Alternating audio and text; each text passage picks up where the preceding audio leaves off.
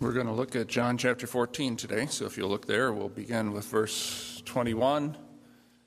We'll be looking through verse 31, but we're only going to read from verse 21 down through verse 24. So John chapter 14. Last week, just as a reminder, we saw that we don't get to define what love is when it comes to God. He's already defined it.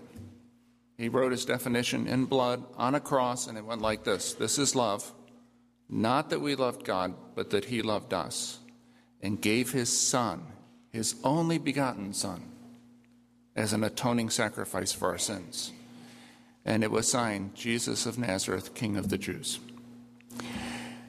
There are a lot of definitions of love that we could use. Someone's defined love as the highly desirable malfunction of the heart, which weakens the brain, causes the eyes to sparkle, the cheeks to glow, blood pressure to rise, and lips to pucker. That's not bad. But it's not God's way of defining love. Robert Heinlein attempted a more serious definition. Love is that condition in which the happiness of another person is essential to your own. But even that misses the mark. God thinks of love in terms of action, not just condition. And that action, the action that identifies love, is the act of giving oneself to meet the need of another. That's what God did. That's what love is. We don't get to define what God's love for us is. We don't even get to define what our love for God is. We don't get to say love for God is going to church, or love for God is the thrill that you feel up and down your spine when your favorite worship song is played, or love for God is reading the Bible, or doing good deeds. We say we love God, but what do we mean by that? How are we defining our terms? Over the years, I've heard quite a few people say something like this: in spite of everything, I still love my husband, or I still love my wife. But by what definition do they still love? Do they mean they still feel affection? Do they mean they still feel desire? Perhaps they mean that they feel bad if something tragic happened. And I wonder the same thing when I hear people talk about loving God. Do they feel affection for God? Do they sometimes feel a desire to be close to him? Maybe they mean they'd feel bad if they learned that he didn't exist. What does it mean for a person? What does it mean for you to love God? That's what this text addresses. Jesus was once asked, I was just reading this the other day in my devotions, what he thought was the Bible's first greatest command. Without hesitation, he answered in the words of Deuteronomy chapter 6, "Love the Lord your God with all your heart, and with all your soul, and with all your mind, and with all your strength." Now, I think one reason that that's the first and greatest command is that it fits the way God designed us to be. And when we're not following the first and greatest command, we're not what we were designed to be. He made us to be lovers above all else, to receive his love fully and to love him in return completely. We were designed to love God the way an eagle is designed to fly. If we don't love God, it's not because of some design flaw. It's because we've been injured. The Bible calls that injury sin. If we do not or cannot love God, all kinds of things start to go wrong in our lives, just as things go wrong for an eagle that can't fly. If the eagle can't fly, it can't find food, and it becomes malnourished and weak. If the eagle can't fly, it can't protect itself, and it becomes prey. If we can't love God, we become spiritually malnourished and weak. If we can't love God, we become vulnerable to spiritual powers that prey upon us. We were designed to be God lovers, but we don't get to choose what that love looks like. I once heard about a guy who shot arrows at the side of his barn. He hit it here, he hit it up there, he hit it all over the place. And then, after all his arrows were spent, He took a bucket of paint and he painted a target around each arrow so that it looked like he hit right in the middle of every bullseye. We can do that when it comes to loving God. We can do whatever it is we do and then paint the bullseye around that. I go to church. That means I love God. I hit the bullseye. I read the Bible sometimes. Another bullseye. I gave money to the Paralyzed Veterans of America. If that doesn't mean I love God, what does? But that's not how love for God or love for anyone else works. We already know what shows love for God because Jesus told us and because Jesus showed us. Let's look at our text, John chapter 14. This is verse 21. Whoever has my commands and obeys them, he is the one that loves me. He who loves me will be loved by my Father. And let me stop for just a second. Remember I told you a few weeks ago that the Apostle Philip, who never seems to quite know what's going on in all the gospel, the Apostle Philip says to Jesus, Lord, just show us the Father. That'll be enough for us. Make God appear here, and then we'll be satisfied. Well, that happened just before this. And now Jesus says, if you love me, you'll keep my commandments, and my Father will love you.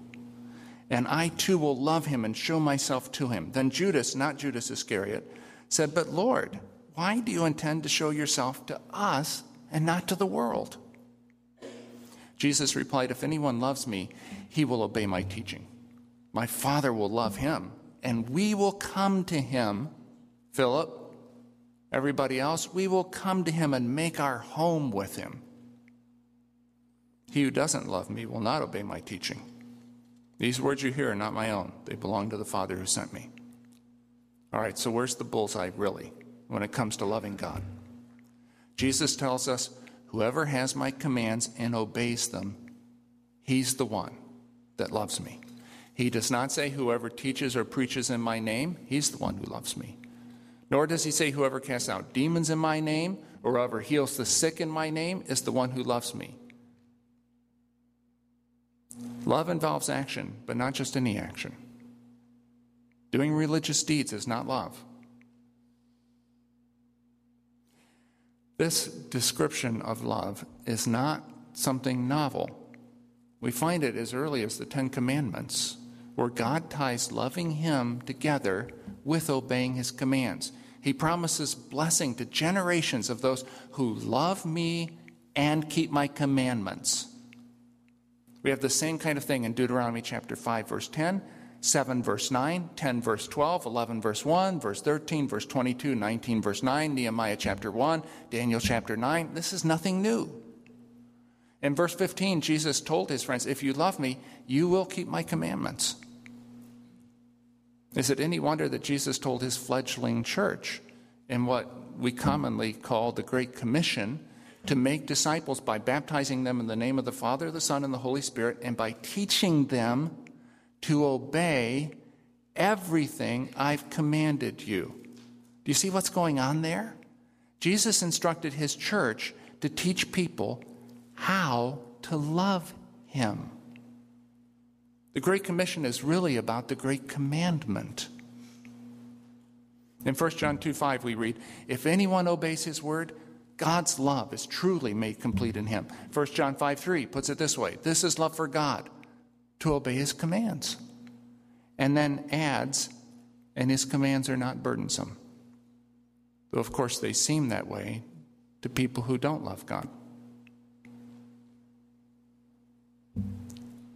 Look at verse 21 more closely.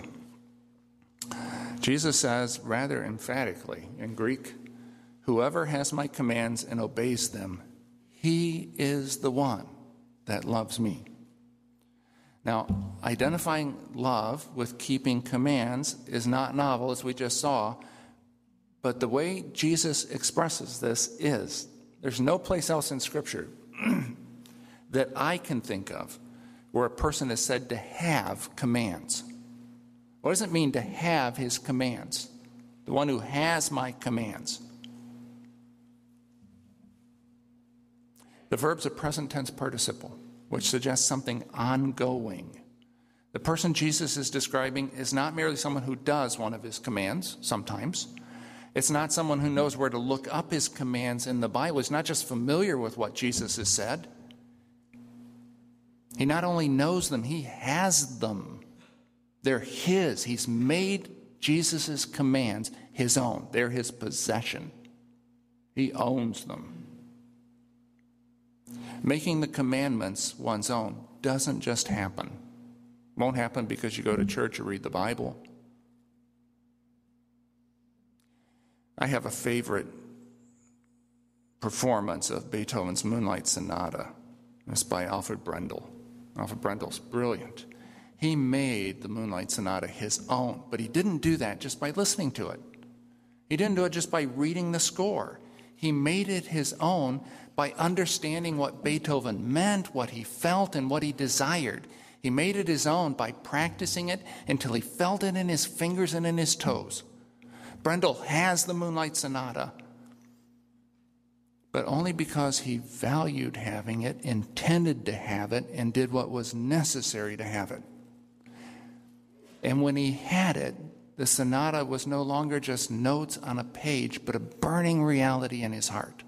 And so it is for the person who has Jesus' commands. They're no longer just words in a book, but a vibrant, pulsating reality in his or her heart. Having them is more than doing them. Just like having the Moonlight Sonata is more than playing the notes. But doing them is the start of having them.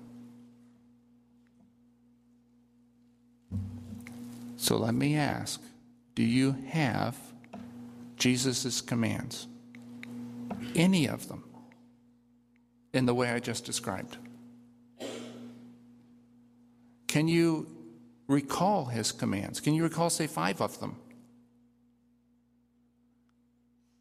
Have you ever intentionally practiced a command of Jesus? For example, the command to pray for those who mistreat you, or to do to others as you would have them do to you, until you had that command, the way Brendel has the Moonlight Sonata? Consider this a challenge. Get Jesus' commands. Make them your own.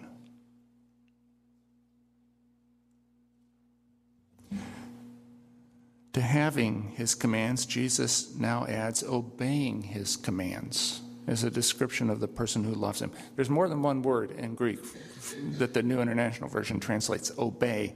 This one is often translated keep, and comes from a root that means to keep watch or to keep an eye on someone or something. The person who loves Jesus always has an eye on his commands. He or she thinks in different situations, what did Jesus say about this? What word of Jesus is there for this situation? Now, if you're thinking, why would I want to live that way? That sounds terribly restrictive. All I can say is Jesus' commands are to you what wings are to an eagle. His commands are not intended to limit you, not the real you anyway, only the false you, the sham, fearful you. Jesus' commands unlock doors and open up possibilities otherwise unknown. Now look at the rest of that verse. He who loves me will be loved by my Father. I like that so much. I have 3 sons, my 3 sons, and I know all of them to be true and loving men. If you want me to love you, you'd better love my sons. Hate my sons, and you and I are not going to get along well. And so it is with God and his son, Jesus. Love Jesus, and the Father will love you. That's what Jesus says. Love me, and the Father's going to love you. I know that's how that works. You'll be a favorite of God's. Ignore Jesus, and the Father will probably ignore you, at least for a time. Hate Jesus, and you will wish that the Father would ignore you. But look at what happens for those who love Jesus. They're loved by the Father. The Son then joins the party and loves that person too. And look at the last part of that sentence, verse 21. He shows himself to that person. So here's the progression. Love Jesus by having and keeping his commands, and the Father will love you, and Jesus will love you, and he will show himself to you. These people live in an assurance of God's love. They trust his grace. They see the Lord throughout their days and weeks with spiritual eyes. They know he's with them. Know that he's life. Know that he's overcome the world. They're the fearless ones who cower neither before the challenges of life nor the hardships of death. They're the joyful ones. And they could be us. That's what God intends for us. Now, if you're having trouble getting a grip on this, don't feel bad. The apostles themselves were having trouble taking it in. In verse 22, Judas, John hurries to make clear this is not Judas the traitor, but the other one, asks for clarification. And by the way, this is the only time this Judas is mentioned in the Gospel of John. He's mentioned once in Acts, once in Luke, where we learn that he has a dad named James. Some people think that this apostle is the same one as the one called Thaddeus in Matthew and Mark. And you can understand why, after what had happened, this Judas might rather go by his middle name or by a nickname than by his given name. So this Judas asks a question, and I think probably most of the apostles were thinking the same thing. Lord, why do you intend to show yourself to us and not to the world? In Greek, a literal translation of that would be, Lord, what's happened that you intend to show yourself to us and not the world? Judas and the other disciples thought something must have come up, because they, like all the Jewish people, took for granted that Messiah would show himself to the world. They expected him to overthrow the kingdoms of the earth. But that's not what Judas was hearing Jesus say. So he thought something must have happened to change the plan. But Jesus makes clear that this has always been the plan. It was never his intention to win the world by force, but to win it by love. To win it by the love the Father has for the Son has for the Father, that both have for their people and that their people have for them. Territory can be won by arms. People can only be won by love. So Jesus explains the plan to Judas and the other disciples. Verse 23, if anyone loves me, he'll obey my teaching. My Father will love him and will come to him and make our home with him. Instead of occupying the world by force, God intends to occupy people's hearts by love. He's going to set up outposts all over the earth, everywhere his people are. Wherever a man or woman who loves Jesus lives, there the Father and Son make their dwelling by the Spirit. That's Jesus' plan for conquering the world. And there is no plan B.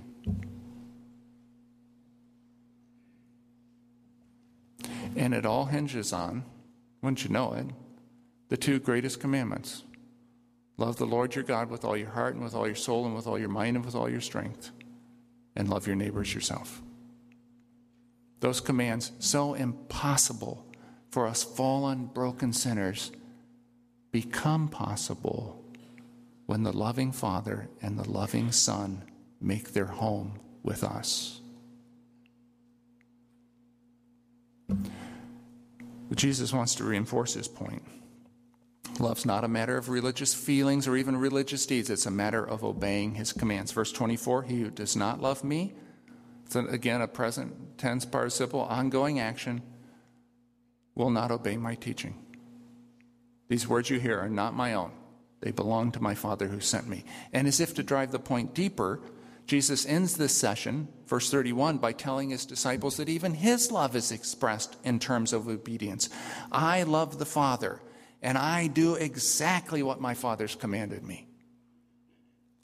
Now, lest we make the mistake of thinking that we can, by sheer willpower, obey Jesus' commands, and by doing so bring about all the blessings he's promised, let me remind you of what we saw last week about the nature of love. Love always involves giving yourself. You can give your obedience to a command without giving yourself.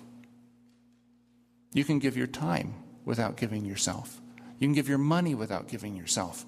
But you cannot love God, or frankly, anyone else, without giving yourself. In his book, The Prodigal God, Tim Keller tells this fable I want to share with you. Once upon a time, there was a gardener who grew an enormous carrot. So he took it to his king and said, "My lord, this is the greatest carrot I've ever grown or ever will grow. Therefore, I want to present it to you as a token of my love and respect for you." The king was touched and discerned the man's heart. So as the gardener turned to go, the king said, "Wait, you're clearly a good steward of the earth. I own a plot of land right next to yours. I want to give it to you freely as a gift so you can garden it all." And the gardener was amazed and delighted and went home rejoicing. But there was a nobleman at the king's court who overheard all this. And he said, "My, if that's what you get for a carrot, what if you gave the king something better?" So the next day the nobleman came before the king, and he was leading a handsome black stallion. He bowed low and said, "My lord, I breed horses, and this is the greatest horse I have ever bred or ever will. Therefore, I want to present it to you as a token of my love and respect for you."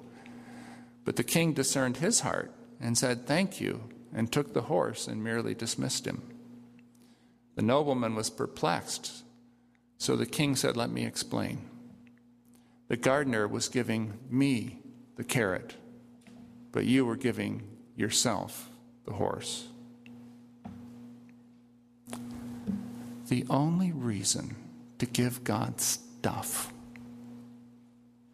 money, prayers, time, is if the stuff can carry our hearts to God. He wants us, as Don often reminds us at the offering time, not our stuff. When we obey Jesus' commands, we give ourselves to him. That is, we love him. Now I want to wind this up by issuing a kind of disclaimer. I've been talking about our love for God. And you may be thinking, maybe I don't even love God. I love him enough. I don't know if I love God enough. Well, let me put your mind at ease. You don't. Often we hear preachers say, or books tell us, that our love for God must be passionate and deep and pure, and they kind of put us on a guilt trip. Our love for him must exceed all our other loves. We hear them say, you need to love God more than you love anything else. But we don't see any way to do that except to love other things and other people less. But that's not what God means. Yes, we should love God more, but we can't do that by loving other people less. If we love people and things less, our ability to love things and people, including God, shrinks. So we're in this quandary. It seems the only way that we can love God more than we love people and things is to reduce our love for people and things. But if we do that, our love for God decreases as well. And the only love that really grows is love for that false, sham self. We can't love God more by loving people less. But what can we do about it? We just don't know. And maybe we feel like there's no hope for us, but there is hope. And here's what you need to know.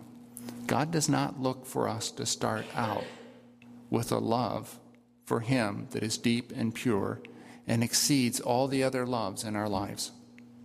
I mean, I know we hear that from preachers all the time, but he's not looking for you to start that way. Instead, he looks for real love, even if it's small, even if it's impure and mixed with selfishness. Frankly, most of our love to God is like a baby's smile at his mother. It doesn't indicate some profound love. It's probably gas, not some deep love. But the mother responds to that smile with even more love for her baby. And her baby responds back. When we respond to God with true love, however weak and impure, he responds with even more love for us. Not that he loves us more, but we're able to see it more. His love comes always before ours, and it makes ours possible. We love him, St. John said, because he first loved us. Our love for him grows in the atmosphere of his love for us the way a flower grows in the sun.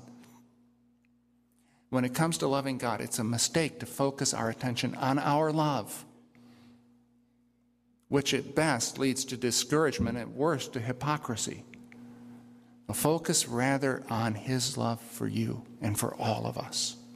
His love expressed in Christ's self-giving sacrifice. This is love. Not that we loved God, but that he loved us and sent his one and only Son to be the atoning sacrifice for our sins. Now let's pray.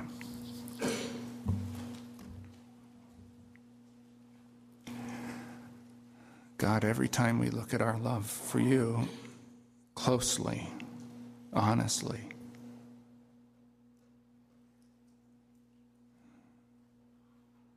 we see how adulterated it is with self-love, how we fooled ourselves into thinking we're better than we are. But Lord, every time we look at you and forget about ourselves, our love for you grows, so help us look at you. Help us to look at you in your Son and see your love for us on a cross. And do this not because we deserve it,